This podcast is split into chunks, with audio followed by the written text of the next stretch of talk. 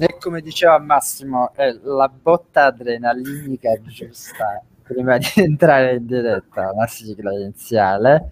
E quindi, buonasera a tutti, buonasera, buonasera. a chiunque si sia connesso in questo momento. Benvenuti a questa nuova puntata di Storie di celluloide dedicata all'underground italiano.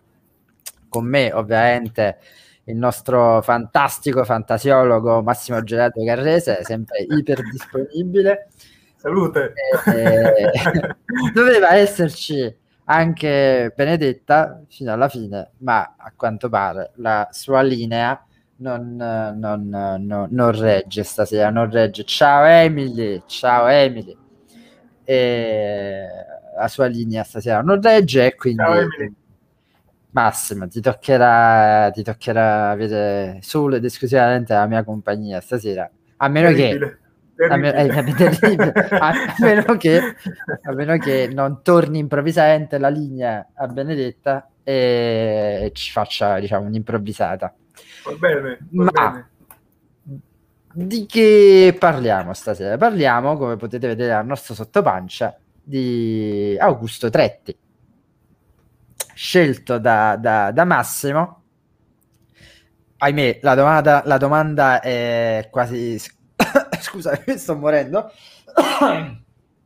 La domanda è quasi maledetta uvetta che ti si ferma proprio in gola. La domanda è scontata. Perché Augusto Tretti?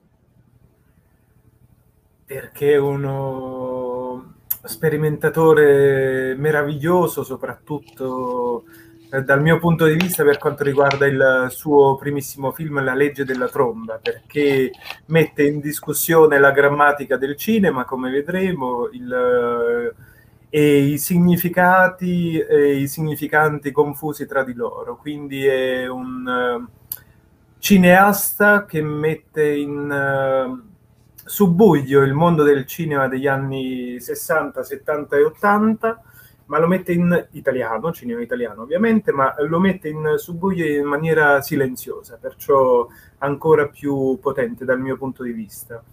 E, ed è un regista che fa eh, eh, rivelare praticamente quelle che sono le caratteristiche della fantasia, dell'immaginazione e della creatività attraverso appunto una tipologia di cinema molto molto molto curiosa e attenta, così come avremo modo di uh, vedere nel corso della puntata. Salutiamo nel frattempo a chi si è collegato in questo momento. Ciao Big, ciao Frankie, Leslie, Leslie che è qui. Eh, Ciao, ovviamente il, il, il mio caro amico, il mio caro amico Salvatore di Carcassa Podcast. Ehm, ok. Uh, io vado, vado, vado, vado di scaletta, vado di scaletta e ti chiedo, ovviamente, diciamo, più o meno l'abbiamo detto adesso in questa, in questa Mm. introduzione, ma eh, approfondiamo, ecco, qualcosa di più proprio di, di Tretti, se vuoi, cioè nel Sì, sì. senso, eh, se puoi, ecco, puoi spiegarci più o meno... eh, Sì, a, a grandi linee, a grandi, grandi linee, linee. posso sì, entrare nel merito. Intanto dico subito che eh, sono, sono debitore nei eh, confronti eh, degli amici di Rapporto Confidenziale, in modo particolare di eh, Stefano Andreoli, perché eh, hanno messo online già da tempo eh, disponibile un quaderno interamente dedicato a Augusto Tretti e da lì ho imparato tante cose. Però ho conosciuto Augusto Tretti eh, tramite Enrico Ghezzi, quindi fuori orario, inevitabile, Inevitabile. inevitabile. E l'ho conosciuto attraverso un film di cui parleremo stasera, che è Il potere.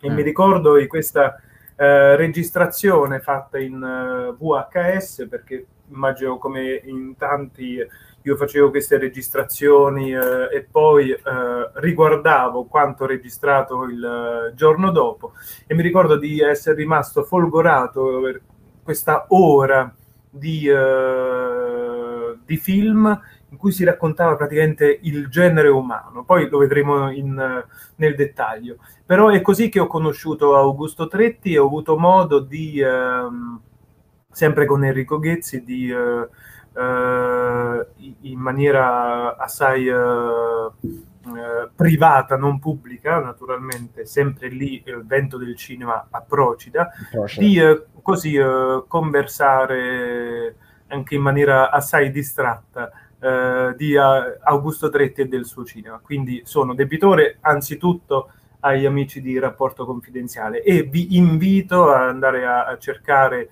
eh, il loro sito e a scaricare eventualmente non solo un quaderno che è disponibile interamente di Augusto Tretti, eh, dedicato a, ad Augusto Tretti, ma a, a tutto il, il cinema eh, meraviglioso, non solo eh, italiano.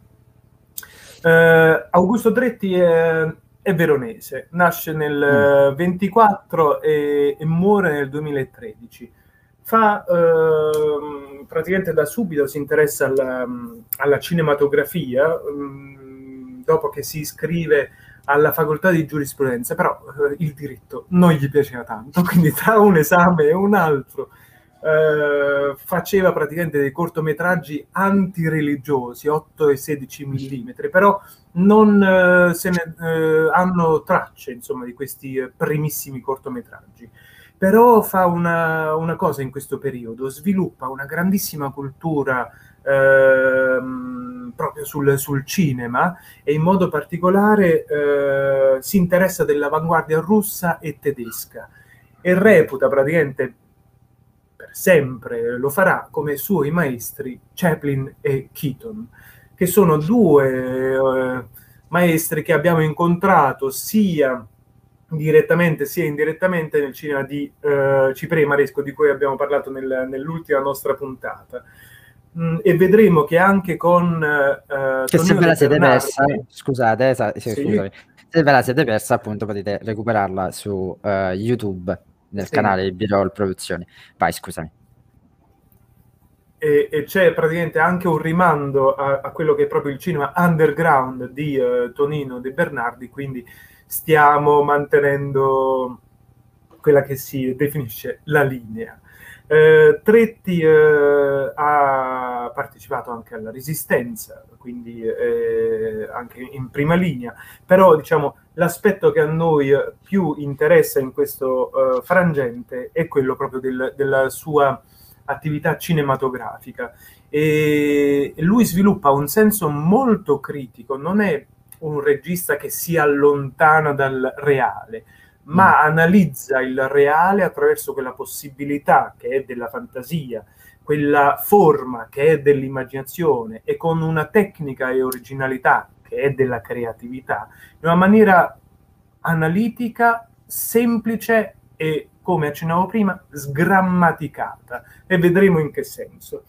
Lui eh, sostanzialmente viene descritto spesso come quel regista che ha fatto tre film in 30 anni, perché ha, in realtà ne ha fatti quattro, perché l'ultimo è un cortometraggio documentaristico del, dell'85 e se non sbaglio si eh, chiama Mediatori e carrozze eh, però il suo primissimo film è La legge della tromba 1962, a cui segue Il potere del 71 e Alcol dell'80.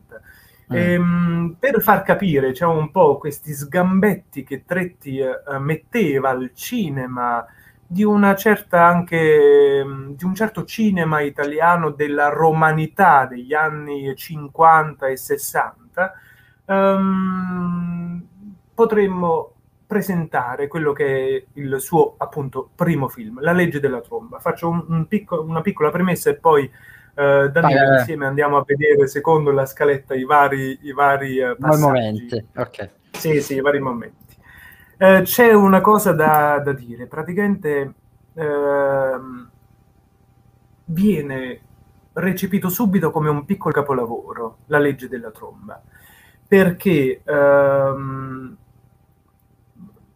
riceve, diciamo così, delle, eh, delle osservazioni, delle recensioni, delle critiche, eh, degli sguardi da dei maestri del cinema, quali mm. Antonioni e, e Fellini. Eh, Antonioni, sì, perché Antonioni, poi vedremo perché, nel senso, anzi, anticipiamolo adesso, lui ehm, decide di trasferirsi a Roma mm. negli, anni, negli, anni, 50 e a Roma inevitabilmente si ritrova, perché lui vuole fare il, il regista, no? è un attore, uno sceneggiatore, e, e, inevitabilmente si trova in questo ambiente romano dove ci sono appunto Ennio Flaiano, Antonioni, eh, eh, Federico Fellini. E la legge della tromba, dicevo, viene accolto subito come un piccolo capolavoro, ma è un capolavoro che praticamente è eh, visto eh, da, solo dagli amici e, e non eh, riceve una giusta eh, distribuzione. Perché per esempio Antonioni dice io mi sono molto divertito a, eh, a, guardare la legge della tromba, perché sostanzialmente è un film, eh, è una commedia e un, un grottesco insieme. Mm. Dice, ed è uh, un film che è molto comico eh, rispetto a quello che è la, la farsa, diciamo, eh, dialettale che arriva da una certa comicità eh, filmica, appunto di stampo eh, romano, no? in un certo mm. qual modo. E dice che uh, si è molto divertito perché la legge della tromba inizia, e lo vedremo, con un prologo che introduce una cuoca settantenne, che è la cuoca di casa Tretti, Fantastico. che è meravigliosa secondo me, che se la ride di gran gusto perché dice io per i produttori non sono una tipa commerciale, e, e, racconta la sua esperienza reale eh, fatta nel mondo del cinema, quando lei non aveva visto una, ne, neanche un film in vita sua, eccetera. E questo rapporto con Maria Boto, si chiama la cuoca settantenne, affascina, diciamo, Antonioni, che dice che, eh, insomma, questo, questo prologo eh, rappresenta già l'inizio di, di, un atteggiamento assai comico di Tretti, perché presentare una cuoca, la propria cuoca, e metterla a inizio di un film per descrivere appunto le difficoltà che Tretti realmente ha avuto per produrre questo film e quindi tutti gli imbarazzi della grande eh, cinematografia italiana risultava essere eh, abbastanza curiosa. E, mm, e poi fai, fai, la... fai, il verso al, al, all'MGM, sì, alla, al, al, al una... leone, al leone, esatto. al famoso leone. Che, sì, sì. che poi non è così scontato, perché è un film del 60, giusto? 62, eh, sì. No, non è 60... per niente scontato cioè è uno dei primi in realtà che dopo cioè nel senso uh, ne si sono fatte a centinaia di, para- di parodie sì. del, del, logo della MGM con Leone cioè ma prima del 60 io non l'avevo mai vista. No, no, e infatti a tal proposito Fellini dirà che Tretti è il matto di cui il cinema italiano ha bisogno. Cioè è, è, ed, è proprio, ed è proprio una questa è la meraviglia perché è praticamente sconosciuto Augusto mm. Tritti, cioè è veramente cinema underground, però eh, ha prodotto, ha realizzato dei, dei, dei, film eh, straordinari.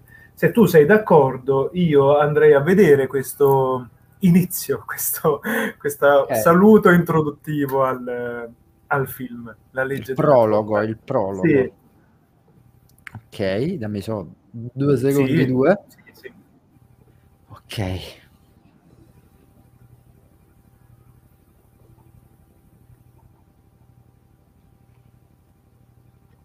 Signore e signori, io sono Maria Boto, di professione cuoca.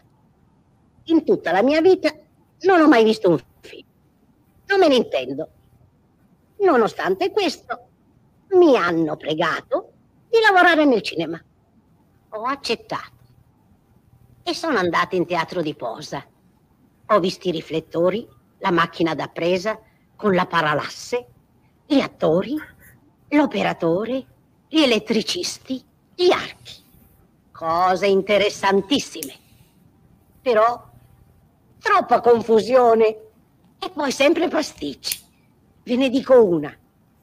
Mentre stavamo lavorando, fermano il film i produttori non volevano più dare un soldo perché dicevano che io non ero commerciale. ho sgobbato, ma sono contenta di aver fatto anche questa esperienza. Ed ora, cari signore e signori, vi saluto perché devo preparare il pranzo.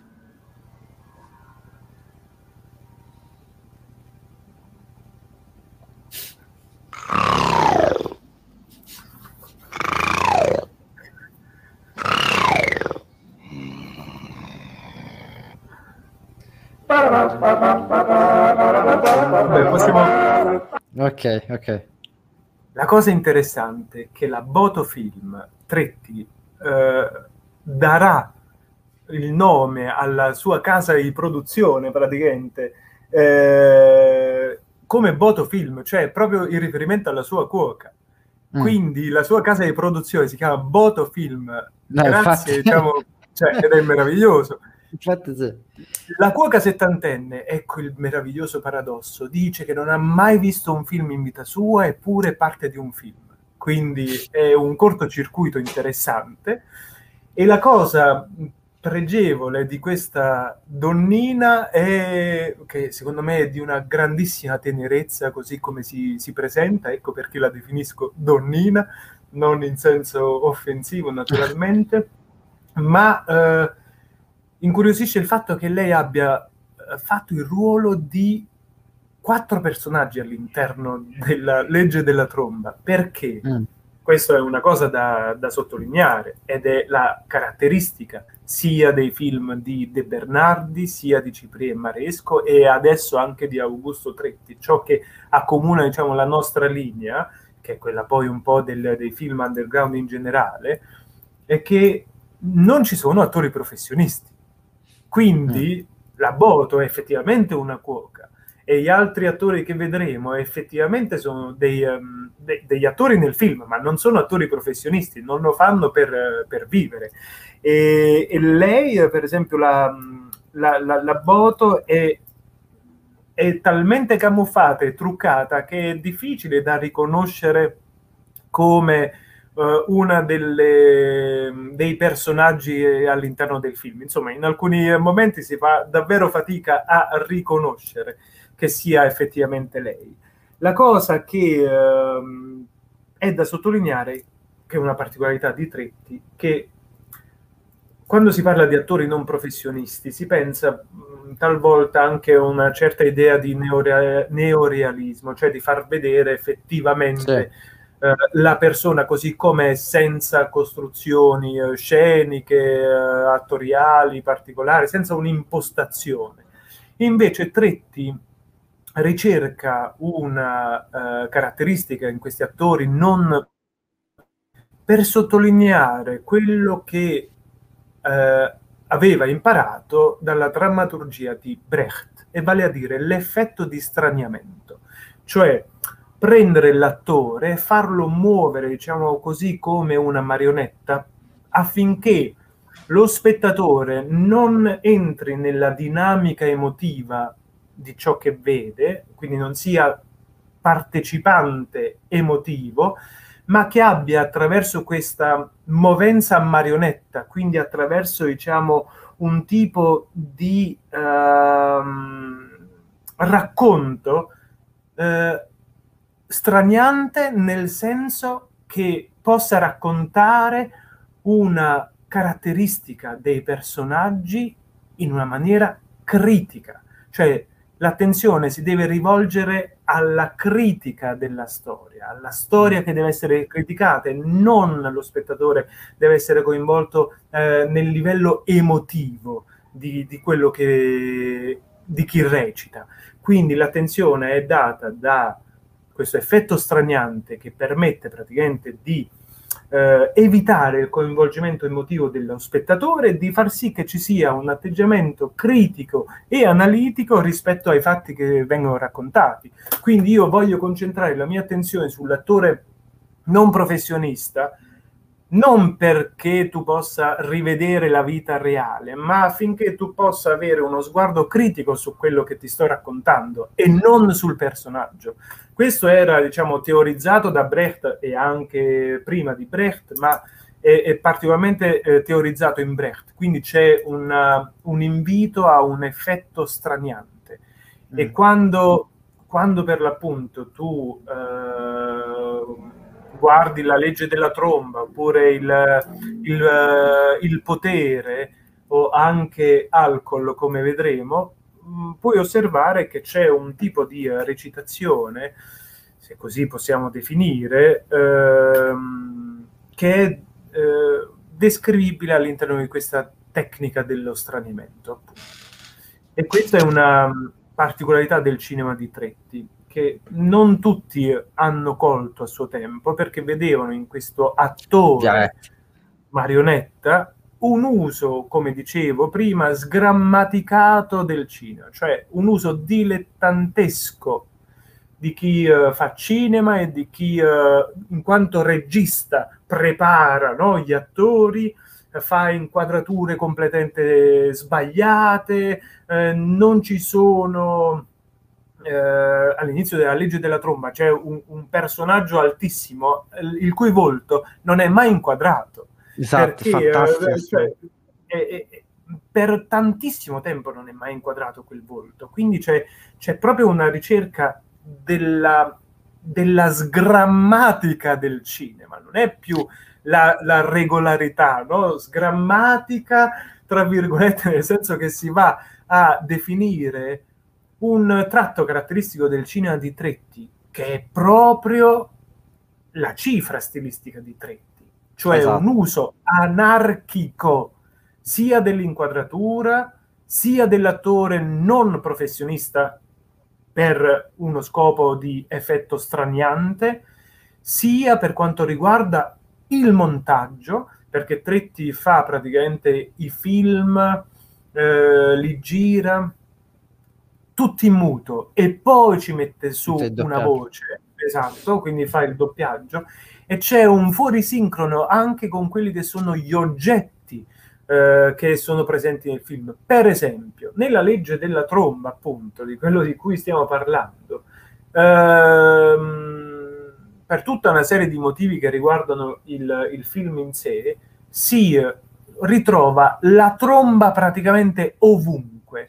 Eh, c'è questo strumento che però non assolve le funzioni dello strumento, non assolve le funzioni sonore dello strumento perché tu quando vedi la tromba in alcune scene ti aspetteresti che quella tromba esatto. faccia il suono di una tromba. Sì. E invece, per esempio, nel caso di un capostazione che sta lì a fischiare appunto in una tromba, il suono è quello proprio di un fischio e non mm. di una tromba. Quindi c'è anche un, um, un appunto un, un volontario uso uh, di mh, evitare un uso mimetico della mm. realtà e poi evitare appunto che ogni singolo passaggio possa essere doppiato da un punto di vista sonoro, cioè tipo eh, c'è una bottiglia che cade, non senti il rumore del, di questa bottiglia che cade, ci sono dei passi, non senti quei passi.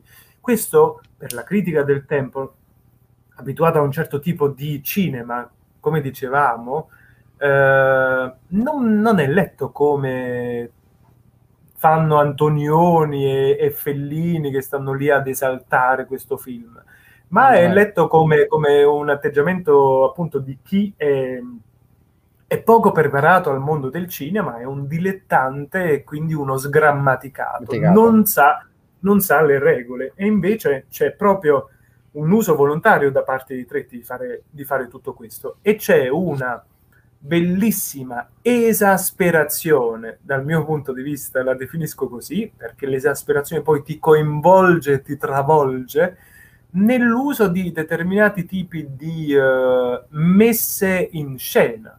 Per mm. esempio, Danilo, se vogliamo andare al, al primo...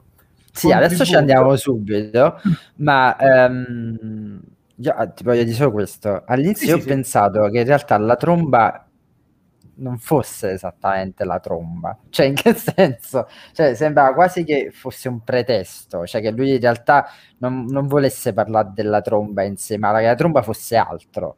non lo so, ho avuto questa impressione. A parte No, che la, la- la- la tromba è un dispositivo narrativo per parlare Mm. di quella certa politica. esatto, esatto, questo volevo dire. È, Sì, è- di è quel un certo- mero pretesto. Sì, è un mero pretesto. La legge della tromba, perché non, non vorrei svelare, lo so che potrebbe essere un po' strano, ma non vorrei svelare la trama del film per non rovinare, diciamo, il gusto a chi se lo andrà a, a guardare. Ma la trama consiste in questo, per sommi capi, senza entrare nei dettagli.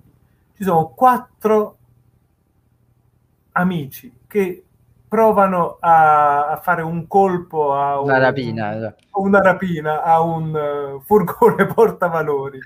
La rapina va male, finiscono in carcere e cioè, vanno dal... Va male perché, ok, questa è la cosa che mi ha fatto piegare in due. In realtà va male perché quel furgone portavalori non portava nient'altro che cambiali. che cambiali, Geniale, Questo- eh, geniale. sì, molto. era veramente geniale. molto, molto. E van- fi- finiscono in carcere, riescono a evadere, ma evadono e qui c'è diciamo, l'aspetto comico e anche un po' grottesco. Eh, poco prima che mh, ci sia un- un'amnistia, vi fosse un'amnistia, quindi evado, metto a rischio la, la propria pelle per niente, praticamente decidono di cambiare vita e vanno a lavorare per il signor Liborio, che è praticamente l'imprenditore che decide di produrre trombe come strumenti musicali.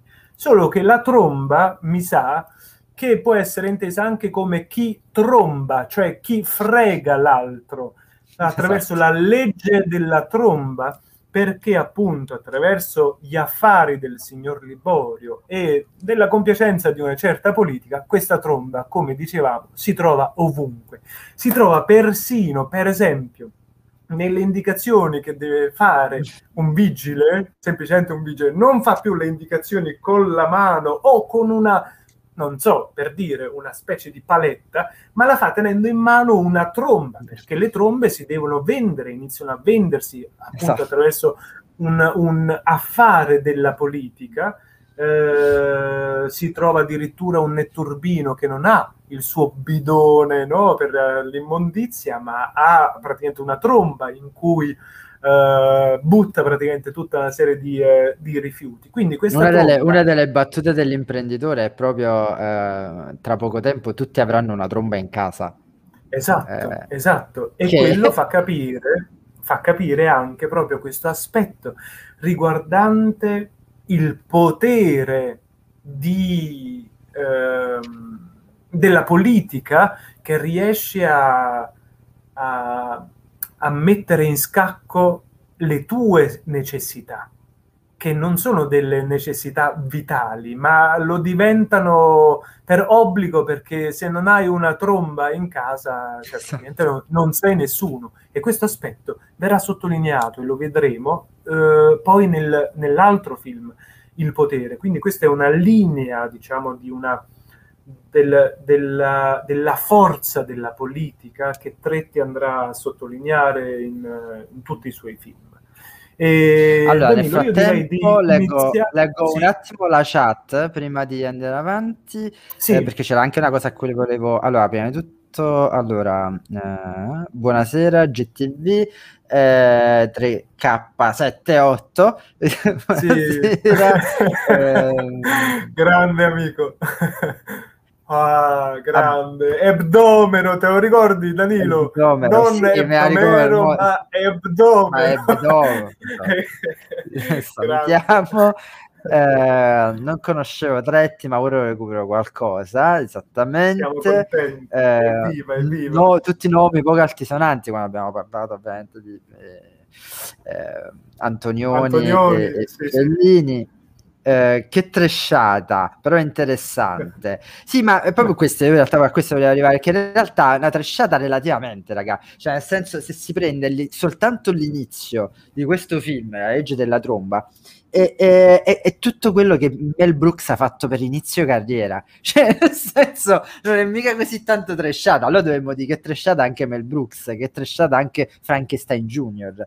Eh, no, ma poi si deve, se mi, se mi, permetti, bisogna sempre poi contestualizzare il tempo storico. Cioè, siamo nel esatto, 62, 62 e quindi eh, cioè abbiamo un, un, certo tipo di cinema della romanità del tempo, cioè dove c'è una storia, la linearità della storia, e qui c'è un regista che in modo anarchico sconvolge praticamente tutto, esatto. prendendosi eh, eh, offese di dilettantismo, senza, okay. cioè, senza, voglio dire niente, prendendosi anche le, tutte le difficoltà economiche di produttori che non, cioè, non appoggiano questo tipo di cinema. Quindi non è un caso che Tretti da cineasta, regista, sceneggiatore e attore faccia praticamente i cosiddetti tre film in 30 anni.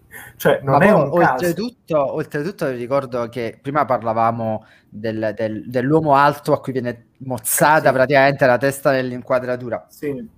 Che può sembrare una cosa dilettante, ma eh, chiunque come me si ricorda uh, i Bruce Brothers, uh, vi ricorda a tutti che per buona parte di Think, dove c'è eh, Aretha Franklin che canta, c'è proprio un personaggio alto che suona la tromba sopra uh, al, al, bancone che è perennemente tagliata la testa ed è John Landis, eh, non un, un coglioncello qualsiasi. Quindi in realtà è che è un altro film che poi va a, appunto a sgrammaticare altre regole cinematografiche. Sì, sì. Quindi in realtà è... Ma è ricercato, Danilo, è ricercata questa sgrammatica. È esatto. una sgrammatica ricercata, non è improvvisata, voglio dire, che stai lì e, e, e fai qualcosa con uh, la cinepresa, è ricercata, è un'anarchia esatto. pensata ed è questo quello che che è, è, straordinario secondo me nel cinema di Tretti, Insomma, contestualizzato sempre, sempre nel tempo. Che è bella, bella. Esatto, crea continuità.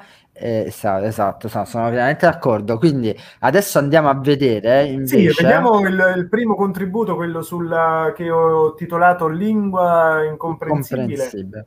A 1,53 circa. Ok ci siamo. Giuro che ci sono. Okay. Nella truppa si nota gaiezza, appetito e spirito combattivo. Sette, cinque.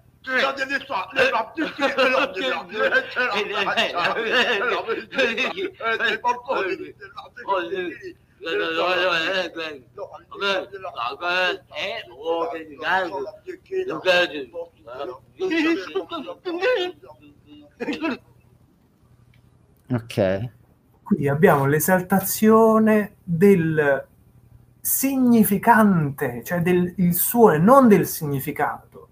E quindi eh, sottolineo anche una, una ebbrezza nel gioco della, della pseudo guerra che fanno questi, questi soldati. Quindi l'ebbrezza anche dell'alcol che porta una lingua altrettanto sgrammaticata. Quindi, se posso dire, c'è una sgrammatica nella sgrammatica a mm. questo punto, perché non solo ci sono delle sovversioni, diciamo, sul, sul, piano proprio del cinema, per come presentato da Tretti, sul piano della narrazione, quindi questo effetto straniante anche, che ci fa concentrare appunto su, su, sugli elementi, diciamo, eh, analitici e critici di ciò che si racconta, ma mette in risalto appunto un, una non corrispondenza. Che cosa avranno mai da dirsi dei soldati?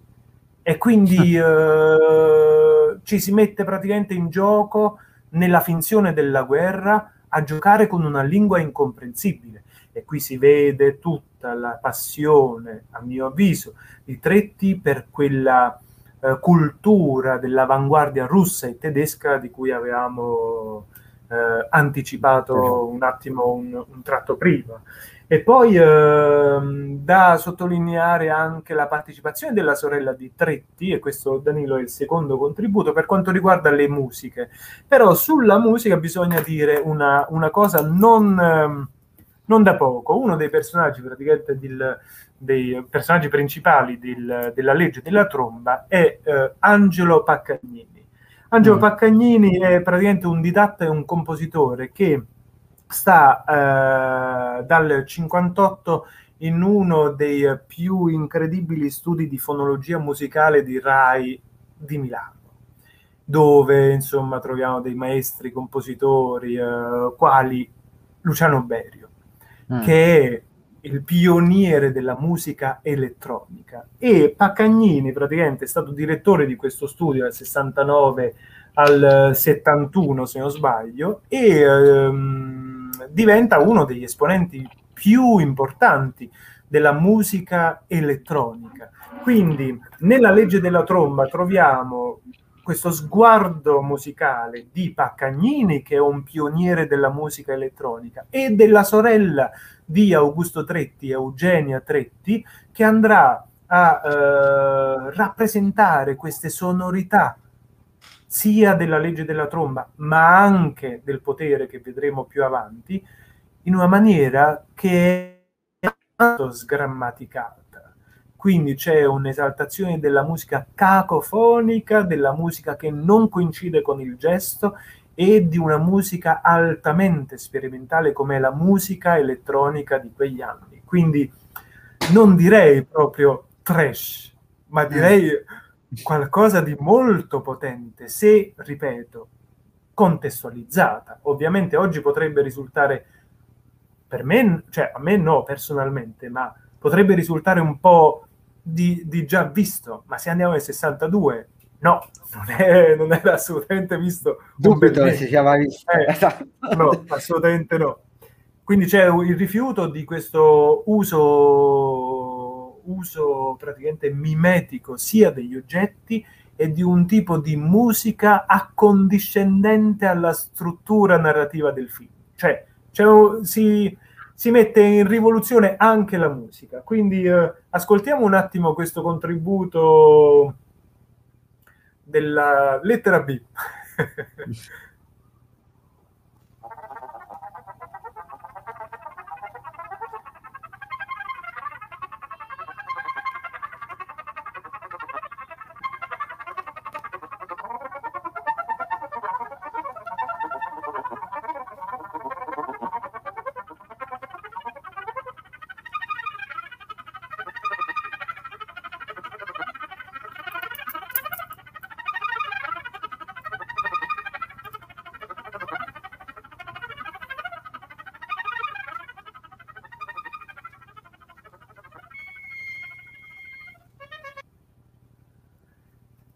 qui stiamo parlando di Paccagnini che insomma è titolare di fu tra i primi titolari di cattedre al mondo di musica elettronica.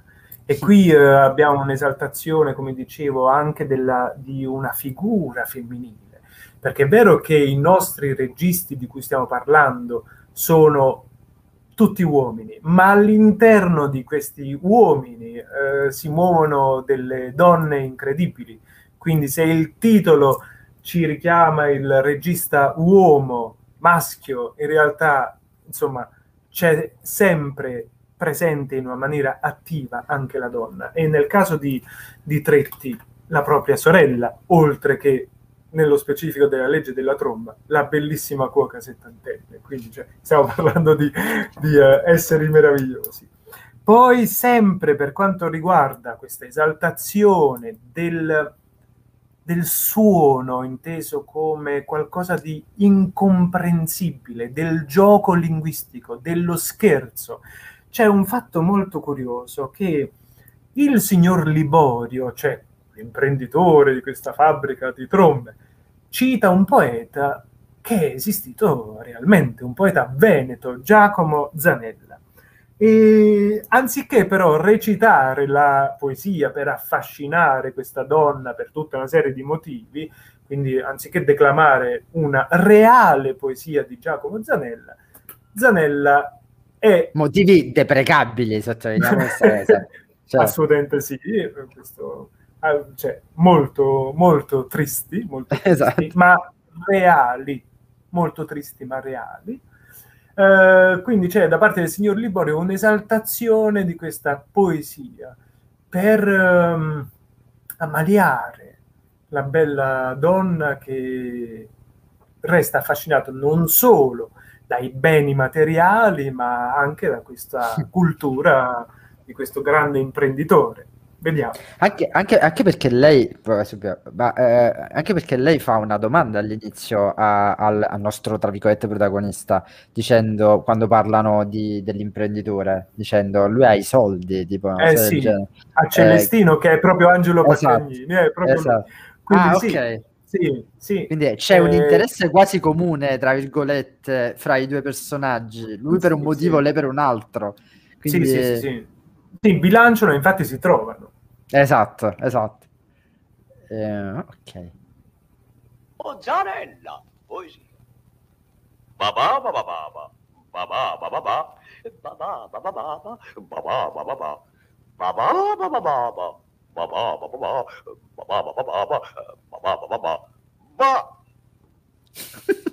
Geniale se andiamo a vedere le poesie dei dadaisti, per esempio, o esatto. alcune poesie dei futuristi, no? Cioè, siamo lì, siamo lì in questa esaltazione del, sign- del significante, quindi del suono, della fone, del rumore, e quindi è, è, è strabiliante come ehm, il signor Liborio riesca in un certo qual modo ad ammaliare eh, questa, questa, donna attraverso questa, questa, poesia. Mi sarebbe piaciuto eh, appunto mi sono documentato poi uh, a, a, a, suo tempo su, su, questo poeta Giacomo Zanella e non, mm. mi risulta, non mi risulta che scrivesse in questo modo. Quindi è, è anche qui un atto anarchico, cioè un sovvertire un poeta dell'Ottocento e tramutarlo, giocarlo, potenziarlo ludicamente, linguisticamente, con una forma di esaltazione sonora incredibile. Eh, esaltazione sonora e non di contenuto, quindi di significato, che si trova anche in quello che è il mantra della preghiera. Quando tu preghi, praticamente sei avvolto e coinvolto dal, probabilmente più dal suono che dal significato delle mm. parole che stai pronunciando. E qui abbiamo il contributo di, possiamo vedere, dove c'è questo momento di preghiera.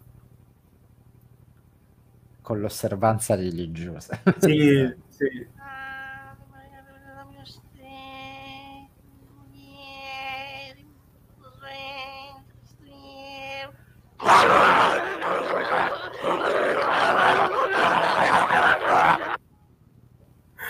Cioè, questi sono eh. tutti i tentativi del signor Liborio di ammaliare no? la, bella, la, bella, protagonista e, e, quindi con la cultura, con l'osservanza religiosa.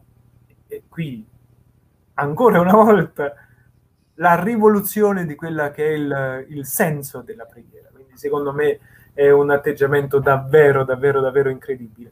E non c'è, Danilo, niente di troppo distante rispetto a quei, quei momenti davvero grotteschi che abbiamo trovato in Cipriano e Maresco nella nostra ultima puntata. Se pensiamo a questo tipo di preghiera, eh, se pensiamo proprio sì. a questo tipo di preghiera, cioè è incredibile, è incredibile. E poi c'è, Beh, questo... è, è, c'è una ricerca anche del, del, del um Uh, ora come, come, come esperienza mh, personale che poi credo che tutti più o meno in realtà tutti siamo entrati in una chiesa tutti abbiamo sentito eh, ecco il, il, la, la, la, cantilena ripetuta del, del, della preghiera ma chi è che non ha mai pensato una cosa del genere cioè, nel senso io quando ho visto questa scena eh, per me è stato quasi veramente un salto nel passato in determinati momenti in cui pensi questi fanno nient'altro e fa beh.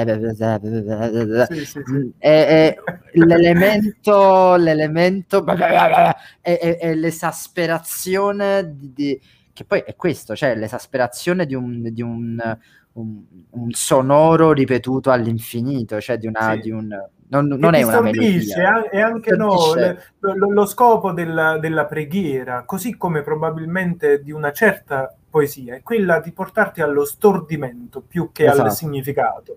E Esatto. quindi eh, non si esalta tanto l'aspetto eh, burlesco della, della preghiera, ma probabilmente eh, Tretti eh, ha, ha voluto anche sottolineare questo aspetto proprio di, eh, di stordimento della preghiera, de- del, appunto come dicevi, del mantra che si ripete, che quindi perde di, eh, di significato praticamente Esatto. ma, ma acquisisce solo suono, solo suono. Quindi a- all'origine c'è il suono. E il fatto che lui eh, decida, Tretti, di registrare, di, di filmare i, i suoi film e poi di doppiarli è anche proprio per avere un'attenzione proprio a questo doppiaggio, quindi una doppia ricerca. Una doppia, Perciò- una doppia regia anche nel, Una nel- doppia nel- regia, Sì, sì, aiutato poi appunto come dicevamo dalla- da, da- da sua sorella Eugenia Tretti.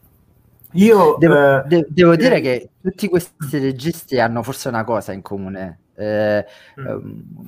Che poi è una cosa che io amo molto, cioè l'attenzione per il sonoro, Ah, sì sì. per l'immagine, ma eh, ce- si percepisce un, un gusto eh, ancora, forse ancora più, per- di più dell'immagine per il sonoro, la Sì, sì, possibilità di poter giocare con il sonoro. Eh, secondo me è splendida come cosa. Eh, è E quasi c'è, in c'è un passo, sì, e a proposito del suono, c'è anche un passo altrettanto rivoluzionario, anche questo, di eh, Tretti, perché ricerca nel suo doppiaggio non le voci romane che Infatti. avrebbe avuto a disposizione perché è a Roma, ma va a cercare le voci del piccolo teatro di Milano. Quindi eh, mi sfuggono adesso gli attori, eh, gli attori, però insomma non erano proprio degli sconosciuti, però avevano dunque questo, questo tipo di lingua che differiva rispetto al cinema che solitamente si, eh, si, si visionava in quel tempo. E mh, la cosa drammatica è che la legge della tromba fu visto solo da, da amici, praticamente. E, e Tretti deluso decide di, amareggiato, affaticato, insomma tutta una serie di sventure, decide di eh, ritornare a Verona e eh, a fare l'allevatore. Ma prima di eh, partire decide di far vedere il, eh, questo film a Moravia e Moravia gli darà tutta una serie di indicazioni per quanto riguarda una certa tipologia di critica, quindi anche qui, insomma, troviamo un regista tutto sommato che nella storia del cinema è veramente underground, ma che si circonda di amicizie non di poco conto. Cioè, abbiamo Antonioni, Fellini, Moravia, Ennio Flaiano e, e- e saranno proprio eh, Flaiano e per esempio Antonioni che eh, gli daranno man forte per quello che succederà con il potere e io direi di passare appunto a questo nostro secondo film perché Il potere è un film del, del 1971 è un grottesco satirico che racconta praticamente le dinamiche dell'acquisizione del potere nella storia dell'umanità. Si parte dalla preistoria e si arriva praticamente a- a- all'Italia del, del dopoguerra. Ehm, si, par- si- si- parte dalla preistoria, quindi eh, si vede la conquista del, del- del- del Far West, del, del West a spese dei nativi indiani, si vede il ventennio fascista, eh, si vede praticamente anche quello che riguarda eh, alcuni momenti veramente eh, satirici della conquista eh, del- dell'impero romano, ma la cosa interessante, ecco perché si chiama il potere, perché fa capire, fa vedere praticamente come nella storia dell'umanità questa dinamica del potere sia acquisita sempre in un certo modo, a- a- senza badare diciamo alla destra, alla sinistra, ma le dinamiche sono sempre quelle che portano un personaggio al potere. Gli vengono dati 60 milioni di budget da parte della Titanus, che è un capitale incredibile nel 71. Tretti eh, quindi eh, inizia le riprese del, del, potere, sempre con attori non professionisti per i motivi dell'effetto straniante di cui abbiamo parlato. E, eh, però accade una cosa, che la Titanus, che praticamente eh, promuoveva e pagava letteralmente, produceva il film, fallisce. Fallisce e quindi eh, vengono bloccati eh, questi, questi, fondi. Tretti si ritrova a metà, a metà film con delle sequenze girate e eh, il film resterà fermo per molti anni. Gli attori moriranno, alcuni attori moriranno e c'è appunto, come dicevo, Antonioni e Flaiano che vedendo queste scene gli promettono di eh, cercare dei produttori per lui. È un film che però, a differenza di, um, della legge della tromba, viene, viene visto. Uh, viene visto e viene anche... Uh, gli incassi sono, sono, sono buoni. Uh, in prima visione, meno buoni in una seconda, ottiene un premio di selezione al Festival uh, di uh, Venezia eh, del 71, insomma tutto meraviglioso, però diventa sempre difficile questa ricerca dei produttori ed è una ricerca che, insomma, arrivato a un certo punto anche il più temerario non, non, ce la fa più, quindi Tretti sente tutta questa fatica, ma riesce a portare a termine il potere. Eh, ed è un, um, un, film che lui dice questo, leggo, leggo testualmente un attimo solo che recupero, dice se con la legge della tromba avevo voluto fare un film contro l'abitudine dell'attore impostato, con il potere ho voluto mettere in ridicolo le strutture formali del cinema di consumo, cioè i colori sfolgoranti, la bella fotografia, il lusso e lo sfarzo. Quindi ci si ritrova dinanzi a un tipo di film che è certamente un film per quanto mi riguarda, politico, ma non è solamente politico, è un, un, film che vuole mettere in evidenza quello che è appunto la dinamica antropologica, quindi insita nell'uomo eh, che cerca il potere, sia casualmente, sia quando lo cerca invece con intenzionalità.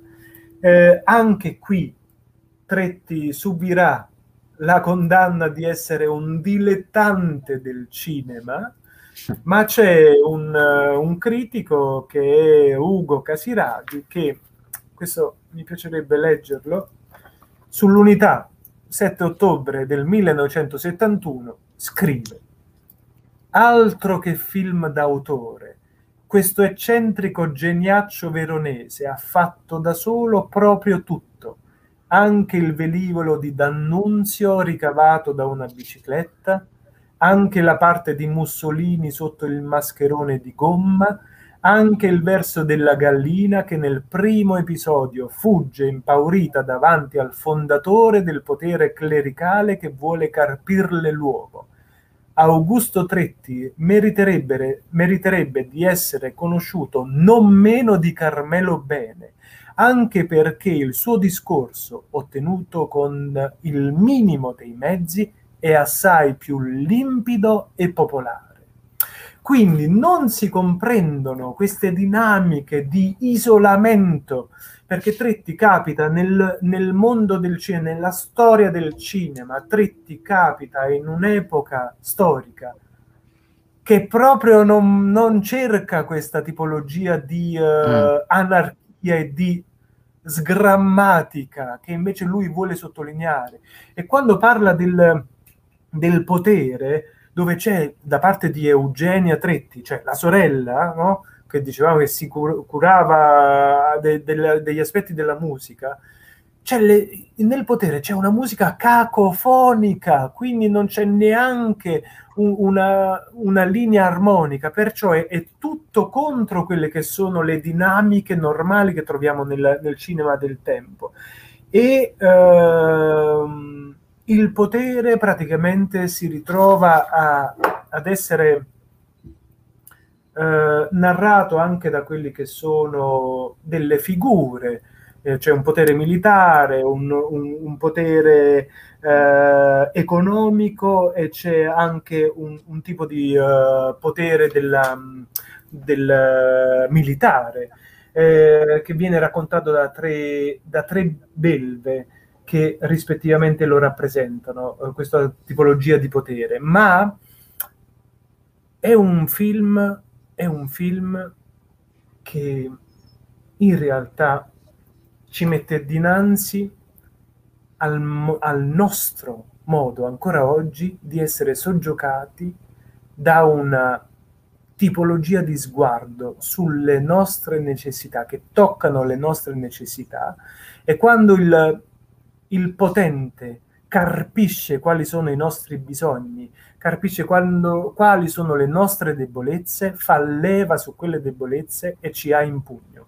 Io direi, Danilo, di far vedere per intero questo contributo che riguarda il potente grandissimo uomo d'affari, imprenditore, che dinanzi al suo, eh, ai suoi lavoratori non sta lì a sentire realmente le lamentele, ma sta a sottolineare che ha preso in finalmente in prestito, che ha comprato chi?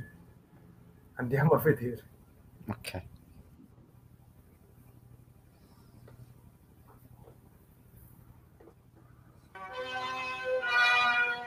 Homo sine pecunia est imago mortis, ma oggi il grande oratore romano direbbe l'uomo senza l'automobile è l'immagine della morte.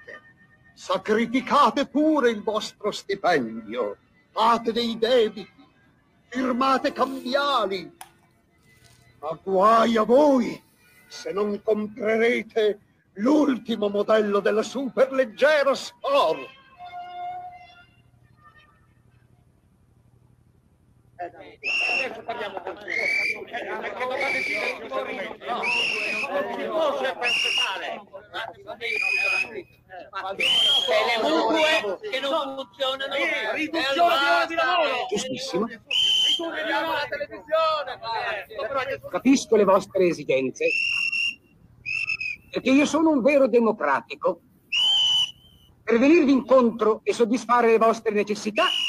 ho acquistato un nuovo centro attacco per la vostra squadra di calcio.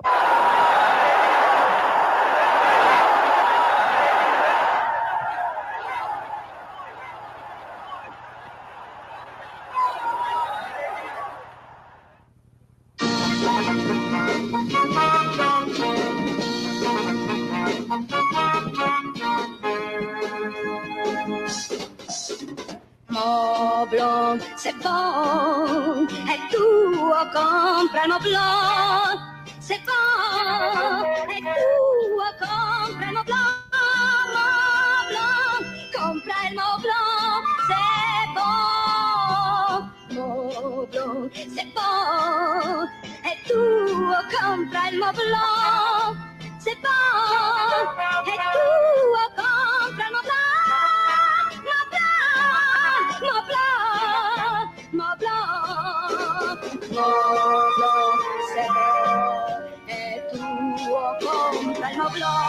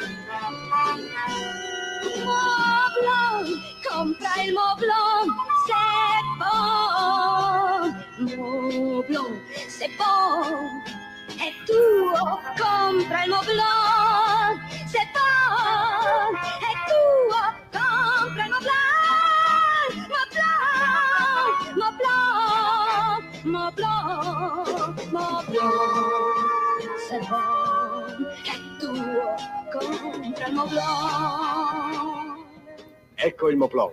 Oh, Ti piace, vero? Che bello. Finalmente, era tanto tempo che lo desideravo. Lo terrò in salottino. Si può portare anche in automobile. Ma che cos'è quella roba? Come cos'è? È il Moblon. Eh, a che cosa serve? Non lo so. A niente. Ma è di moda. È per questo che l'avete comperato? Ma costa soltanto mille lire. E te ne danno cinque per quattromila lire. Oggi lo prendono tutti. Non si può non averlo. Stupidate. Eh, è una critica spietatissima al boom economico di quel periodo. Eh, eh, posso dirla in modo eh, un po' strana, cioè nel senso sembra una versione più vecchia di eh, eh, perdonami, ma di ehm, eh, Down of the Dead, cioè eh, di, di Romero, cioè una critica spietata al consumismo più totale. Sì. Eh, Questa ovviamente è una eh. sequenza di, di quel potere che si acquisisce in un certo periodo storico, quindi abbiamo preso diciamo Mm. quello più o meno contemporaneo a che, che- che ci riguarda in un certo qual modo. Però tu considera che Tretti nel raccontare le dinamiche di acquisizione del potere dalla preistoria a- No, no, all'Italia, cioè fa un lavoro incredibile. Qui, nell'ultima scena del Moblon, c'è la fascinazione della donna accostata all'oggetto e dimmi tu se oggi non è ancora così. esatto. Il motivetto che ti si deve Ficcare nel parlare cervello. sì, nel, nel cervello, quindi Moblon è tuo. Fare leva sui desideri. Si desidera, cioè non Mm. eh, si compra, si spolvera, si, eh, si, gio- si desidera, quindi far leva sui desideri. C'è il bombardamento a tutto spiano della pubblicità che non guarda letteralmente in faccia niente a nessuno ed Esatto. è una pubblicità talmente subdola e questo fatto Tretti secondo il mio punto di vista lo fa emerge in una maniera incredibile quando ci fa capire che la pubblicità non guarda in faccia a nessuno e ti arriva da dove meno te l'aspetti, da dentro l'uovo, dentro l'uovo ti arriva la pubblicità di quello che è l'oggetto del momento e poi c'è il vecchio, colui che ha l'esperienza, Esatto. l'anziano che si domanda ma a che cosa serve? Quindi l'utilità, l'utilità perché no, arriva anche nel corso del film dove c'è sofferenza, dove c'è stata insomma fame, letteralmente fame, e quindi si punta all'utilità, alla funzionalità di un oggetto e alla domanda che cosa serve si risponde a niente, Niente. ma ce l'hanno tutti, è di moda. E Esatto. il consumismo è rappresentato appunto proprio da questo, con uno mille lire, ma con non mi ricordo quanto dice, cioè te ne danno 4.000 cinque. lire te ne danno Eh, 5. quindi è, è proprio questa compera del niente e dimmi Mm. tu se non è ancora così. E poi il, il famoso imprenditore no, che fa finta di dire che è democratico, quindi che ascolta i bisogni del popolo, degli operai, del proletariato, che però sa benissimo che cosa vuole il proletariato, cioè quindi la distrazione, il centro avanti vuole. Quella, Quindi quella c'è- è bellissima, quella è bellissima. e è dimmi bellissima. tu se non è ancora così. Quindi c'è, è tutta una, una- una- una dinamica. E poi, quando ti vende la macchina, no? Quel- quell'altro imprenditore, sacrificate il vostro stipendio. Lì Esatto. c'è, anche come scena, c'è un collegamento all'interno proprio della dinamica del film, che non è una scena Mm. a caso, quella davanti alla chiesa, ma anche quando le, le persone si, si prostrano a questo, a questo invito o comandamento, perché il punto è che quello è proprio un comandamento, perché tu senza quell'automobile, senza quell'utilitaria, tu non sei nessuno, Niente. quindi cioè, non sei proprio niente. Perciò la cosa incredibile che il film va, va anche bene rispetto alla legge della tromba, non eh, viene censurata neanche un pezzetto di, eh, di questo film, nonostante il eh, fastidio di una certa politica, si ricorderà che tra i più eh, infastiditi c'era De Michelis perché il film termina, non sto qui a fare a rovinare la sorpresa per chi volesse vederlo. assolutamente, io voglio vederlo, Per- il perdonatemi, perdonatemi se io non racconto diciamo, la trama del film, ma se ci raccontiamo solo quelli che sono gli elementi del film, proprio per non rovinare una, una eventuale e, e mi auguro possibile visione, anche perché sono dei film che si trovano facilmente in rete, insomma, su YouTube si trovano senza problemi.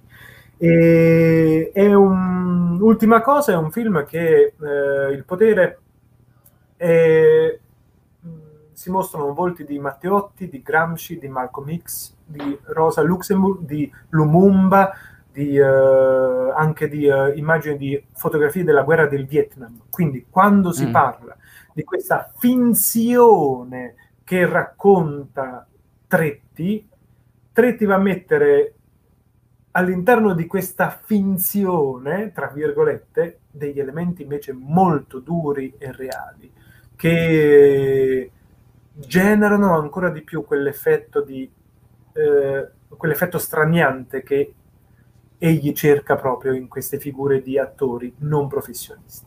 Perciò, secondo il mio umilissimo punto di vista, Il potere è uno dei film più incredibili di, eh, di Tretti e questo fu eh, appunto il mio, il, il mio primo film eh, proiettato su Red Train eh, notte fonda eh, ed ebbi modo di conoscere questo straordinario regista. Eh, direi Danilo, se sei eh, d'accordo di passare al- all'ultimo nostro, nostro film e poi se ci sono eventuali eh, domande. Stasera siamo, siamo, siamo precisi nei tempi. svizzeri siamo- stasera. No, svizzeri. Elvetici, viva l'Elvezia! Anzi, se Eh, avete domande iniziate a prepararle in modo Sì, tale che sì. poi eh, le riprenderemo. Eh, sì. 1980, intanto questi due film che abbiamo visto erano in bianco e nero. Nel 1980 Augusto Tretti è invitato dalla- dall'amministrazione provinciale di Milano che produce questo lungometraggio didattico documentario sull'alcol. Mm.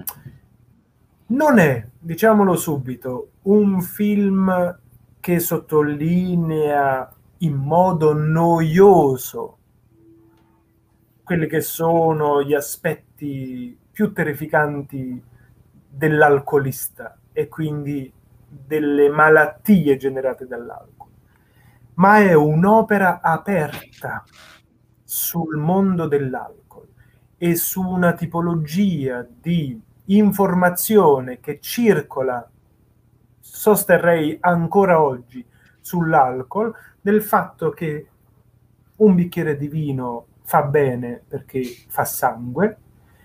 Ai tempi si vede nel- in questo documentario di, di Tretti, lungometraggio didattico, si vede che c'è una certa ehm, credenza popolare che a- al bimbetto che sta male, anziché dargli la medicina, gli puoi dare un bicchiere di alcol.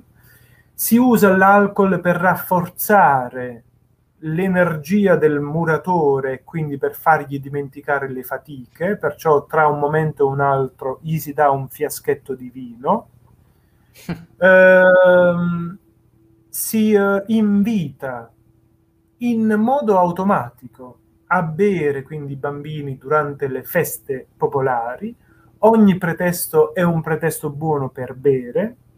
Ogni momento che riguarda la vita contadina è un pretesto per bere, ma non solo la vita contadina, quindi magari dici, insomma, no, una parte un po' più rurale della società. No, c'è la pubblicità, esattamente come il Moblon nel potere, anche qui Tretti fa una parodia non eh, irreale, ma anzi molto, molto concreta, a una certa pubblicità che invita, invita a bere per essere come loro, come il regista come eh, la bella attrice, ti, oppure per evadere, diciamo, da un mondo che non ti soddisfa, ti puoi fare un bicchierino. Quindi si ritrova praticamente in questo, in questo racconto di Tretti un altrettanto Tretti molto potente, ma è un Tretti che racconta in maniera precisa e delicata uno sguardo davvero problematico sul mondo dell'alcol. Mm. E, e, ce lo racconta con questo protagonista che si chiama Francesco, che è un giovane precario, che si ritrova a bere in continuazione. Porta le cassette dell'acqua e trova il barista che gli dice dai, uh, prenditi un bicchiere. Fa un... perde il lavoro perché è completamente ubriaco, quindi in un altro lavoro mentre fa una consegna di una bombola di gas, ci arriva completamente ubriaco perché nel frattempo si era fermato a bere. Quindi c'è, si, si, mh, mm, si attiva praticamente tutta una serie di uh, una, una dinamica dell'alcol anche laddove tu non... Non, non, desideri bere, ma automaticamente ti viene proposto il bicchiere, il rosso, con la consapevolezza, e questa è soprattutto di una cultura rurale, che il superalcolico fa male, invece il vino fa bene. Mm. Quindi eh, stiamo parlando anche di, proprio di una ricerca sulle credenze popolari, ma ripeto, non solo di una certa eh, società rurale, ma anche di, di una ricerca proprio eh, antropologica, anche qui, sugli effetti dell'alcol. Se il potere rappresentava le dinamiche del potere, per l'appunto, alcol rappresenta le dinamiche di chi inevitabilmente diventa alcolista. Siamo nel 1980, il consumo di alcol è sempre stato elevatissimo nella storia praticamente dell'uomo, ma ehm, e anche della donna, ma ha avuto praticamente da eh, sottolineare Tretti un aspetto molto, molto importante che mh, questo fenomeno si diffonde soprattutto per una pubblicità ingannevole. E io direi, eh, Danilo, a tal proposito, di far partire il contributo del punto A, quella yes. intitolata pubblicità, e vediamo un attimo questo, questa pubblicità che invita al, al, sogno, è una pubblicità che invita alla fantasticheria, cioè a fare finta che tu sia qualcuno che non potrai mai essere, se non stordito dall'alcol. E quindi la, la fantasticheria è proprio questo mondo di, del sogno a occhi aperti, che è ben diverso dalla fantasia, che è la possibilità che si rivela in modo concreto, evidente. Quindi la, la, la pubblicità ancora oggi ci regala queste fantasticherie del gioco della finzione, del gioco, in questo caso qui, ma della pubblicità probabilmente in generale, di un gioco maldestro e appunto ingannevole.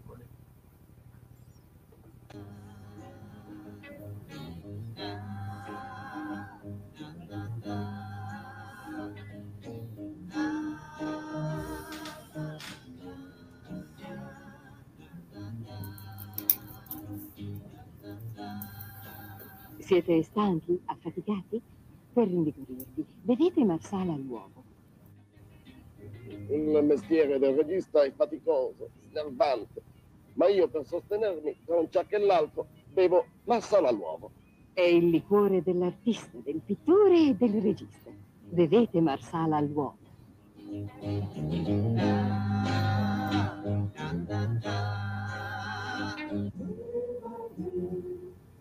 Devo il mio successo al whisky Baskerville. Il liquore che ti dà la potenza, la maestosità e la grinta del mastino inglese. Bevi whisky Baskerville e diventerai come lui. È il liquore dei giovani. Amaro. Il digestivo distillato dalle migliori erbe esotiche. Il liquore pluridecorato abbinato al grande concorso India. Ti porterà nei paesi lontani dell'Oriente. Con Amarum, ogni donna troverà il suo santo. Buono anche diluito con acqua. Amarum.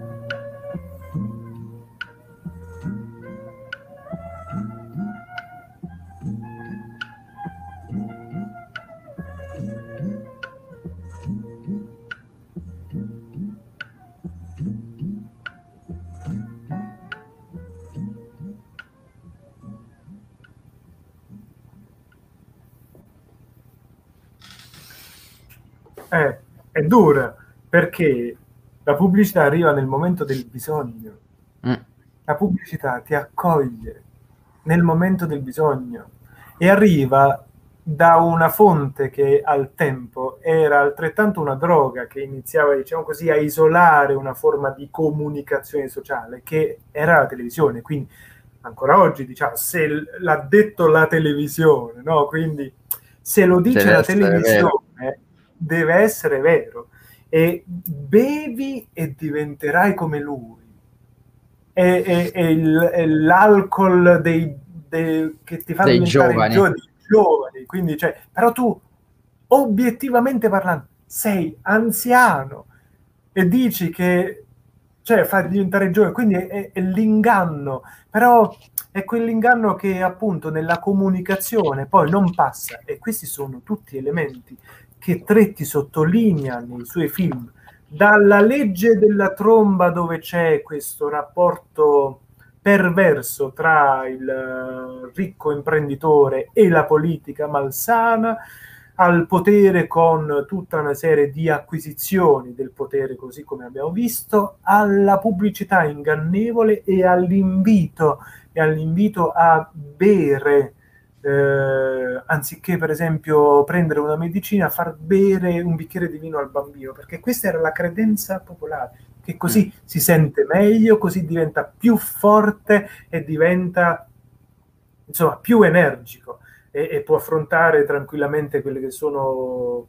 i problemi di salute con un goccio di vino. Quindi, se inizi a bere da piccolo, figurati quando avrai 30 anni che cosa ti accade.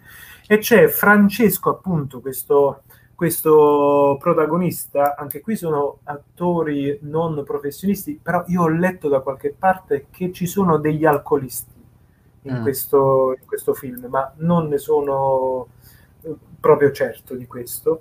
Ehm, anche qui eh, vediamo appunto quest'uso degli attori non, non professionisti che vogliono sottolineare proprio quella che è la loro vita quotidiana, ma con l'intento sempre straniante di eh, porre l'attenzione non sul fatto eh, narrativo, ma sul fatto antropologico in sé, cioè tu guarda a Francesco che cosa gli accade. Molto toccante, molto molto toccante è la scena finale del, eh, del- della disintossicazione a parte dell'alcol di Francesco che non sto qui ad anticipare, ma insomma non se la passerà assolutamente bene. Ma capita una cosa, che Tretti metta in- mette in esaltazione eh, un anche con delle inquadrature, con delle ricercatezze, con delle allucinazioni, degli eventi eh, di, eh, di ciò che accade nel cervello a chi all'improvviso viene negato un qualcosa che era visto come bisogno e come necessità. Quindi Tretti è molto, molto, molto bravo a mettere in evidenza, a far passare appunto come dato tecnico, come informazione tecnica e non emotiva, il passaggio appunto di, del- di questo tratto allucinante del, del- di chi è un alcolizzato e all'improvviso non può più esserlo. E perché malato, perché eh, accompagnato a una disintossicazione, eccetera. Il eh, film fu proiettato al Festival di Venezia eh, e quindi questo sostanzialmente ottenne tutta una serie di- insomma, di distribuzione rispetto agli altri. però anche questo è passato un po', un po così, in, uh, in, sordina. Meglio rispetto agli altri, ma anche un po', un po questo in sordina. E, um, è un'opera, come dicevo, aperta e secondo me possiamo anche chiudere uh, il nostro discorso su Tretti e poi magari ci lasciamo ai commenti o alle nostre considerazioni finali. Uh, è un'opera aperta perché questo lungometraggio didattico, documentario, questo film o filmato, termina con Tretti che inquadrato di spalle, di profilo, ascolta le ragioni di un alcolizzato, di un alcolista. E che cosa ha da dire l'alcolista che osserva la scena, il set cinematografico? che cosa ha da dire, quali sono le sue ragioni. Non è l'opera da parte di chi da intellettuale parla, fa, dice, ma poi non concretizza niente, così come lo stesso Tretti sottolinea all'interno di questo documentario, perché fa la parodia anche di un gruppo di intellettuali che analizzano il fenomeno dell'alcol, ma non fanno niente mm. di concreto, analizzano solo. Quindi c'è anche una una, una burla di una certa classe di intellettuali di, di quell'epoca lì, eh, non solo italiana. E, ehm, è un'opera, dicevo, che è aperta perché lui ascolta le ragioni di, di questo personaggio che, che, che, ha da dire la sua. E, e proprio perché disperso nell'alcol, non sempre è chiaro quello che ha da dire, ma Tretti non eh, gli avanzerà nessuna risposta, nel senso che sta lì ad ascoltare le sue ragioni. E la risposta l'ha data facendo il documentario, la sua risposta. Ovviamente non è una risposta uh, didascalica, ma è una risposta da ricercare attraverso un'analisi uh, critica ed è questo il ruolo dei documentari, ovviamente. Quindi, uh, Danilo, io passerei al punto D, quello sul discorso al regista, e poi ci diamo alle riflessioni finali. Se qualcuno ha delle domande, questo è ovviamente, il momento di ovviamente. scriverle. Questo è il momento di scrivere e inviarle. Eh, ok, andiamo a vedere anche delle considerazioni. Anche dire, considerazioni. Sì, esatto. generiche, non, non, per forza... Lei, signore Gisda, senta lei, sa, senta. Dicono lei che senta, che lei ha fatto un cinema contro l'alcol, vero? Io ho sentito, ho seguito questa cosa, è una cosa tremenda quella che ha fatto, è un delitto che fa. Prima di tutto, intanto tutto sbagliato. Perché con tutti i problemi che ci sono adesso in questo paese qua, con una crisi in atto straordinaria, con un disastro nazionale, lei va a buttare via un sacco di soldi per fare un cinema contro l'altro. Contro, contro, un bicchiere di vino magari, con cosa serve una roba così, con tutti i disastri, con tutti i problemi nazionali, la crisi energetica, la inflazione galoppante, lei crede che io non sappia roba, sono uno che sa anche se mi vede così, ha capito? Dico, lei è un venduto, un venduto all'industria delle bibite, alla pessicola, alla Coca-Cola, non si fa con l'alcol, un voto di vino, un bicchiere è la risorsa, una risorsa, l'unica, un peso attivo della bilancia dei pagamenti, Dio signore, come l'esportazione una, una delle poche cose che esportiamo e che ci pagano.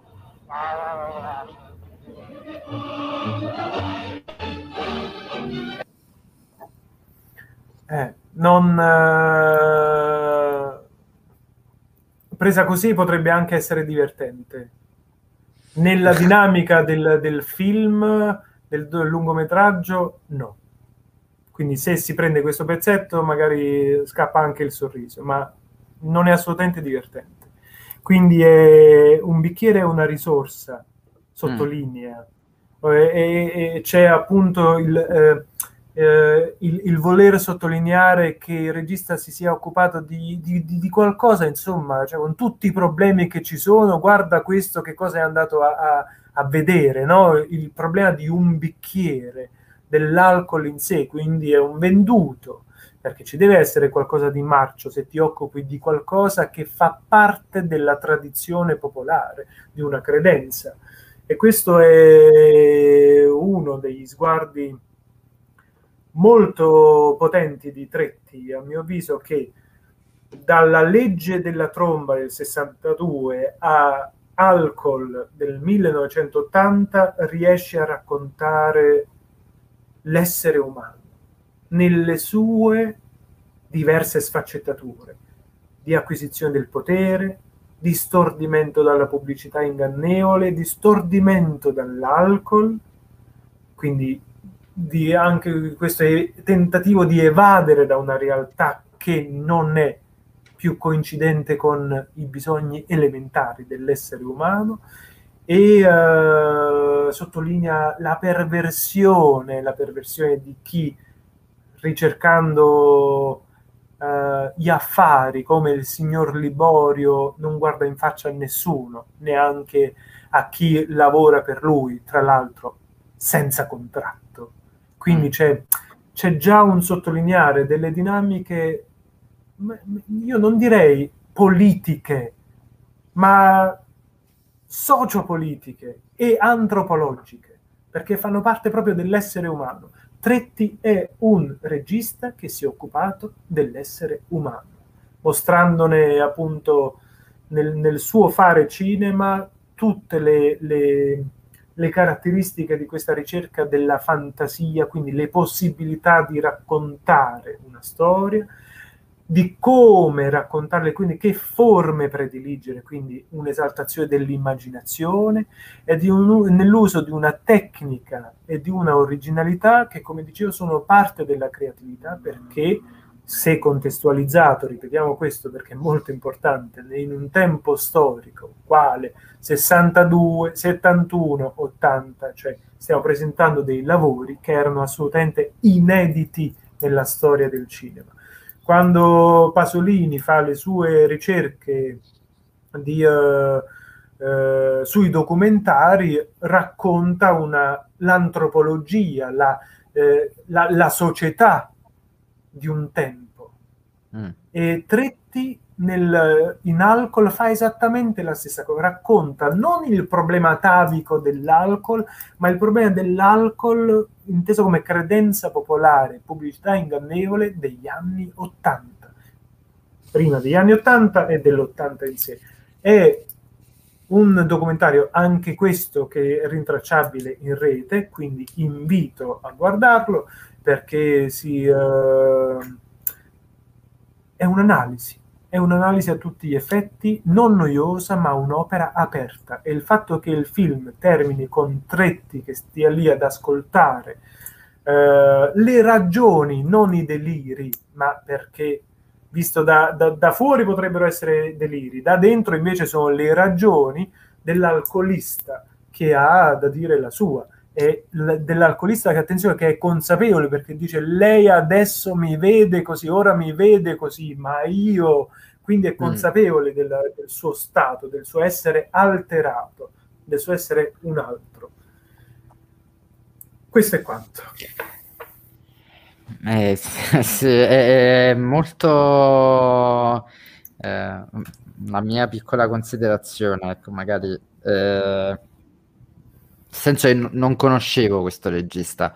Eh, come ti dicevo, oggi ho avuto la possibilità di vedere ecco, il, il, eh, il primo suo film.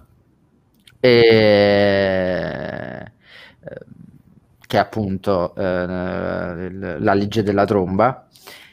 E c'è qualcosa che, che, che effettivamente è molto particolare in lui. Cioè, mh, mm, penso tu dici giustamente, lui racconta l'essere umano con questi tre film.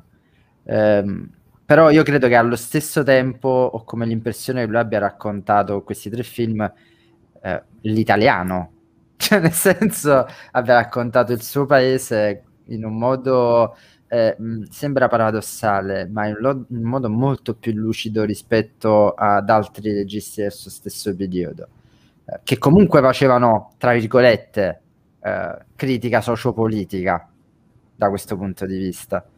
E ci vedo una sorta di spietatezza in più in lui, che mh, è una spietatezza però ecco, eh, che mh, eh, non è sfacciata, non è eh, ti te la butto in faccia, eh, fai schifo, capito? Cioè, anzi, c'è quasi un, eh, un accompagnarti a, una de- a un determinato tipo di, di visione, non ti esclude, ecco, non ti, non ti tiene ehm, escluso dicendo io sono il genio, tu sei lo spettatore che guarda l'opera di un genio. La, la sensazione che dà, ecco, l'opera di Tretti è quella, il fatto che, che quasi ti prenda per mano e ti accompagni in questo viaggio che poi sono tre film, questo viaggio di tre film. E... 4, se consideriamo appunto questo mediatore e carrozze del, Mm. dell'85, ma sostanzialmente tre, tre sono quelli là, Sostanzialmente appunto, i tre di Tretti.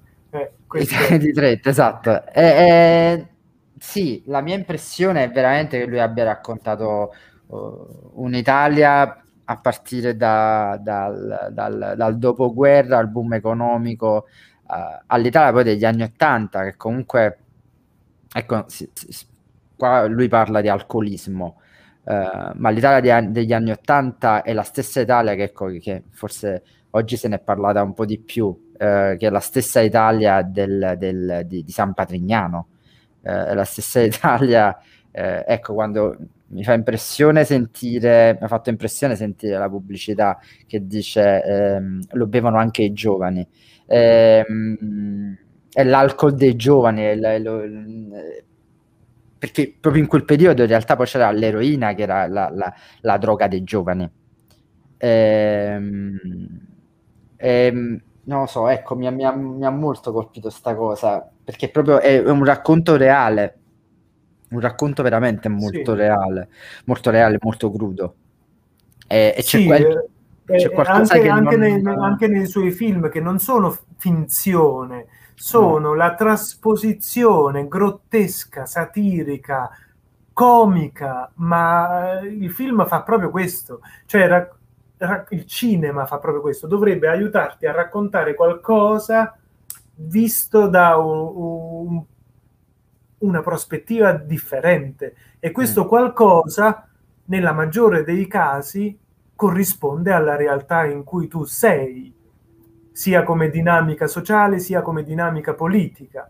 Se non Mm. parliamo ovviamente di un film di fantascienza che, che- che- eh, esula da quello che ti circonda al momento, no? proprio come, come tecnologia, come- come- come scienza, eccetera. Ma il cinema nella maggiore parte dei casi racconta ciò che ti è intorno attraverso tutta una serie di, eh, di storie, di, eh, di- di prospettive differenti, di tecniche diverse, eccetera. Quello che fa Tretti è raccontare attraverso la commedia, la satira, il grottesco, proprio elementi che riguardano la tua quotidianità, la nostra quotidianità. E, e- e lo fa in una maniera, come dicevi tu, spietata proprio perché è un anarchico, ma attenzione, non anarchico nel senso No, no. politico, ma anarchico nel senso di chi decide di sovvertire le regole, di essere Esatto. uno sgrammaticato, non per cercare altro, ma per dire la sua. Sì. E quindi io dico la mia in questo modo, riesco a dire la mia in questo modo. E, e questo, per esempio, Antonioni, Fellini, il mio Flaiano, lo, Casiraghi, lo riescono a vedere, ma l'Italia no.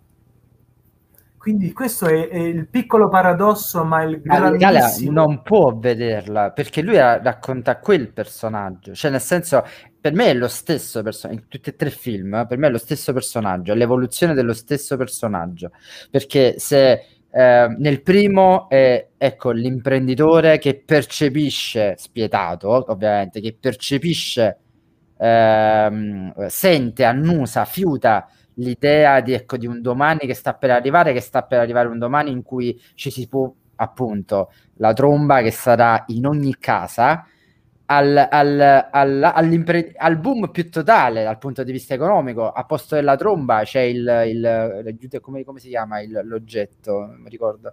Eh, del, del secondo film, l'oggetto che tutti moblon, hanno il. Esatto, il moblon. eh, non c'è la tromba, ma c'è il moblon eh, e, e- e tutti ce l'hanno il moblon, quindi è il boom più totale, il consumismo più totale, però che lascia cosa? Lascia dietro di sé poi la devastazione totale degli anni Ottanta, in cui appunto il consumismo spietato eh, ha lasciato poi una serie di macerie, non macerie, eh, diciamo così, ehm, di quelle che uno magari poteva ricordarsi a- a- in un dopoguerra, che erano macerie vere e non macerie ideologiche. Nel- negli anni Ottanta ci sono le macerie ideologiche, c'è le macerie sociali, che è peggio. E- e- ed è questa la cosa interessante, che lui abbia lui ha, ha ripercorso eh, un- un, um, un'intera, un'intera storia d'Italia a partire dal dopoguerra agli anni Ottanta, eh, in un modo estremamente lucido, secondo, non so, quello che io ho potuto vedere, a secondo portando avanti davanti alla telecamera una sola persona. E chi è questa persona se non noi? cioè, se non, se non noi, inteso come il nostro paese, come la nostra società italiana, Sì, sì, che è quella che ma hai, conosciamo di più. hai- ragione quando parli che, che descrive l'italiano, la nostra Italia, o come avrebbe detto Cioè, Carmelo ci ho visto quelle problematiche, la, la capito? Italietta, no? Cioè, sì, eh, ci ho visto proprio quelle problematiche, cioè mi sono riconosciuto in quelle problema- problematiche. Eh, eh, eh, quindi ha parlato, sì, prettamente di me. Non so se questo può essere, ecco, declinabile, per dirne una, eh, a- o forse sì, ma forse in altri termini, magari a un altro contesto sociopolitico di un altro paese, per esempio a, a un a una Francia, a una Germania o a un'America. Eh, bisogna stare in sarebbe quelle dinamiche sociali, politiche, economiche per capire, cioè Sì. appunto noi conosciamo bene per esperienza diretta quelle che sono le questioni italiane, quindi le riconosciamo, sì sì, dici bene, Sarebbe un esperimento sono- interessante, sarebbe un esperimento Sarebbe interessante, capito? La, la- la cosa che però colpisce, tu penso che convenga in questo, è, è che è attualissimo. È attualissimo. Estremamente attuale. Cioè, attualissimo, non ha niente di, eh, di surclassato e quindi eh, questa, questa è la meraviglia e come stavo dicendo il paradosso di Tretti, perché la, la- la- la meraviglia è essere attualissimo, quindi potrebbe attraverso un film come Il potere si potrebbe raccontare questa, questa dinamica sociale della presa di potere nel- nelle varie epoche storiche, quindi fare il racconto della storia dell'umanità, vista sotto questo aspetto della- del, del potere. Eh, Ma non, eh, non si riconosce in Tretti, nella, nella- nella cinematografia di Tretti, questa possibilità, questa fantasia che rivela, la fantasia rivela, non inganna come la fantasticheria, cioè come la pubblicità che sei vecchio e dici come i giovani. Esatto, Cioè, esatto. eh, e quindi è fuorviante. Poi l'iro- anche fuorviante. l'ironia, eh, l'ironia del se vuoi diventare come lui e sta parlando di un Eh, cane. Sì, Cioè, è tremenda sta cosa, scattante come ma stai parlando comunque di un se vuoi diventare come un cane, praticamente. come lui, come, Come lui. come un cane, sì. Esatto. un cane. Mi mandarono un video con un pezzetto di alcol tempo fa e mi rattristò molto. Li guarderò assolutamente tutti e tre, li adoro già. Roxarosa, non vorrei sbagliare Eh. i nomi. Eh, io, veramente con, con i vostri nick. È così, è così. Cioè, qua- qua- a me è capitato di parlare di alcol eh, nei, nei- nei miei incontri di fantasiologia proprio per raccontare e, e confrontarci su quelle che sono le, le questioni no, di questi meccanismi mentali. Quando mostrato, per esempio, solo quel frammento del, del discorso finale che abbiamo visto, e c'è qualcuno che appunto, come dicevo prima, rideva perché preso così isolatamente può essere anche comico. Quando, Sì. quando c'è il, il- il prete che invita a bere il bambino, ti fai anche la risata perché dici: Ma tu guarda che follia, no? E quindi Mm. è una risata a commedia, ma è anche perché è, è folle. In realtà è un film eh, duro, è un film duro, è un lungometraggio didattico durissimo Mm. che però passa in sordina, cioè non, non, è, non, è, non è letto a mia conoscenza, eh, ovviamente, non è letto come una di quelle possibilità che si possono eh, mostrare anche al grande pubblico per raccontare una certa dinamica.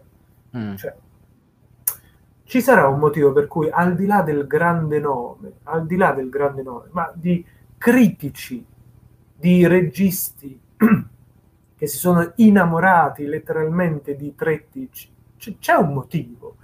Quando nella loro epoca storica hanno visto che c'era un matto che sovvertiva delle cose non per lo scherzo, lo scherzetto, il berleffo, per farle il buffoncello e non il buffone, ma per fare il buffoncello. No, cioè, racconta proprio qualcosa che eh, all'epoca storica cui, eh, a cui ci riferiamo era evidentemente molto rivoluzionario, non, col- non colto. Forse l'originalità non si legge mai nel tempo storico in cui questa accade. Sempre dopo. Eh, nel paradosso dei tretti, manco dopo. Per quanto mi riguarda, eh, neanche dopo, neanche dopo. Per quanto mi riguarda. No, no, no, sono, sono- sono pienamente d'accordo. Sono davvero- Però ecco, le- eh, la cosa positiva c'è in un modo o nell'altro, siamo qui, ne stiamo parlando. Ah, ma Quindi- questo cioè, è, è meraviglioso, questo è meraviglioso perché senza le storie di celluloide dedicate all'underground, Eh. evidentemente Tretti non, eh, Non, eh, ma infatti per non me già, sarebbe già che, già che ecco, eh, Carcassa, eh, Salvatore dice assurdo, un vero profeta, sono sicurissimo che guarderà qualcosa.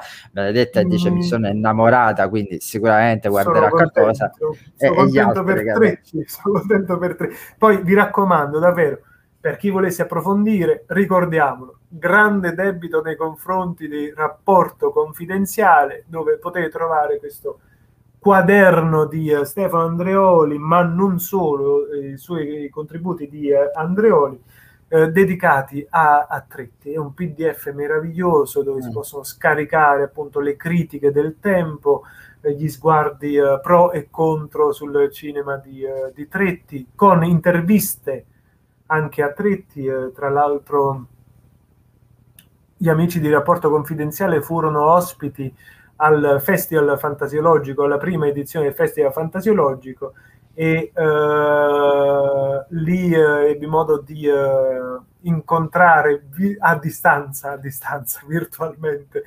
eh, una- appunto uno dei, eh, dei fautori del, del- di rapporto confidenziale. Ma Leslie Taylor che cosa intende quando dice dove? Penso dove, Dove- poter scaricare il PDF. Ah sì, basta, basta cercare in rete rapporto confidenziale eh, Augusto eh, Tretti e ti esce questo, questo PDF eh, scaricabile gratuitamente. Quindi davvero fanno un lavoro eccezionale.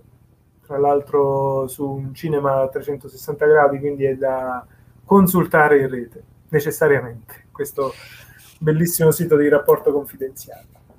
Allora, allora, siamo arrivati, siamo giunti. eh, Siamo stati fine di- bravi questa sera. Siamo stati bravi.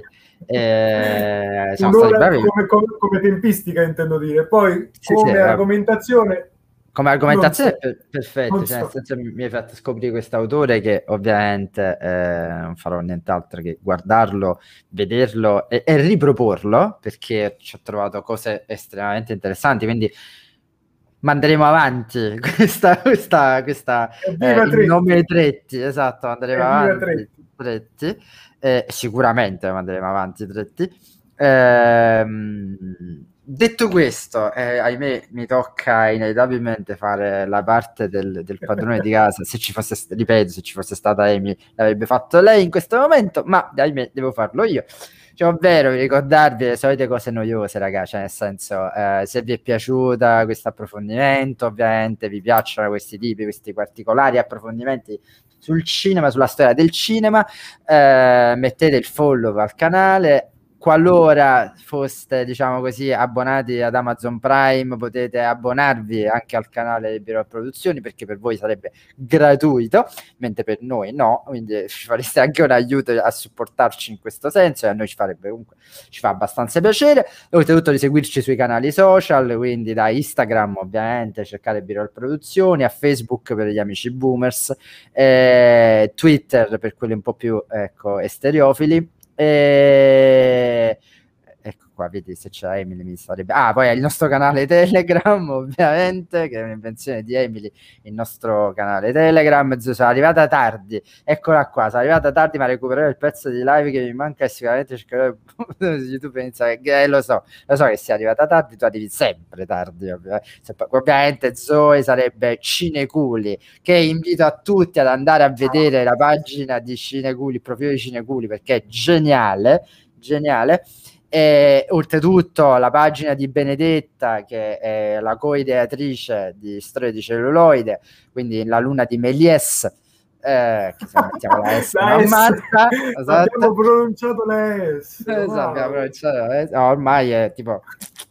Ehm, quindi andate a, a seguire la luna di Méliès, seguite Carcassa, eh, podcast eh, e tutti gli altri. Ehm, E non è pubblicità ingannevole questa, eh, Danilo. questa è pubblicità, eh, non, non è pubblicità Non ingannevole. è pubblicità Non è ingannevole. pubblicità ingannevole. Ci, ci- veramente ci sputiamo sangue su determinate cose. Eh, e quindi seguiteci ovunque. Ricordo a tutti che questa puntata ovviamente sarà caricata. eh, se no stasera, ma comunque in questi giorni sarà caricata sul canale B-Roll di YouTube di B-Roll.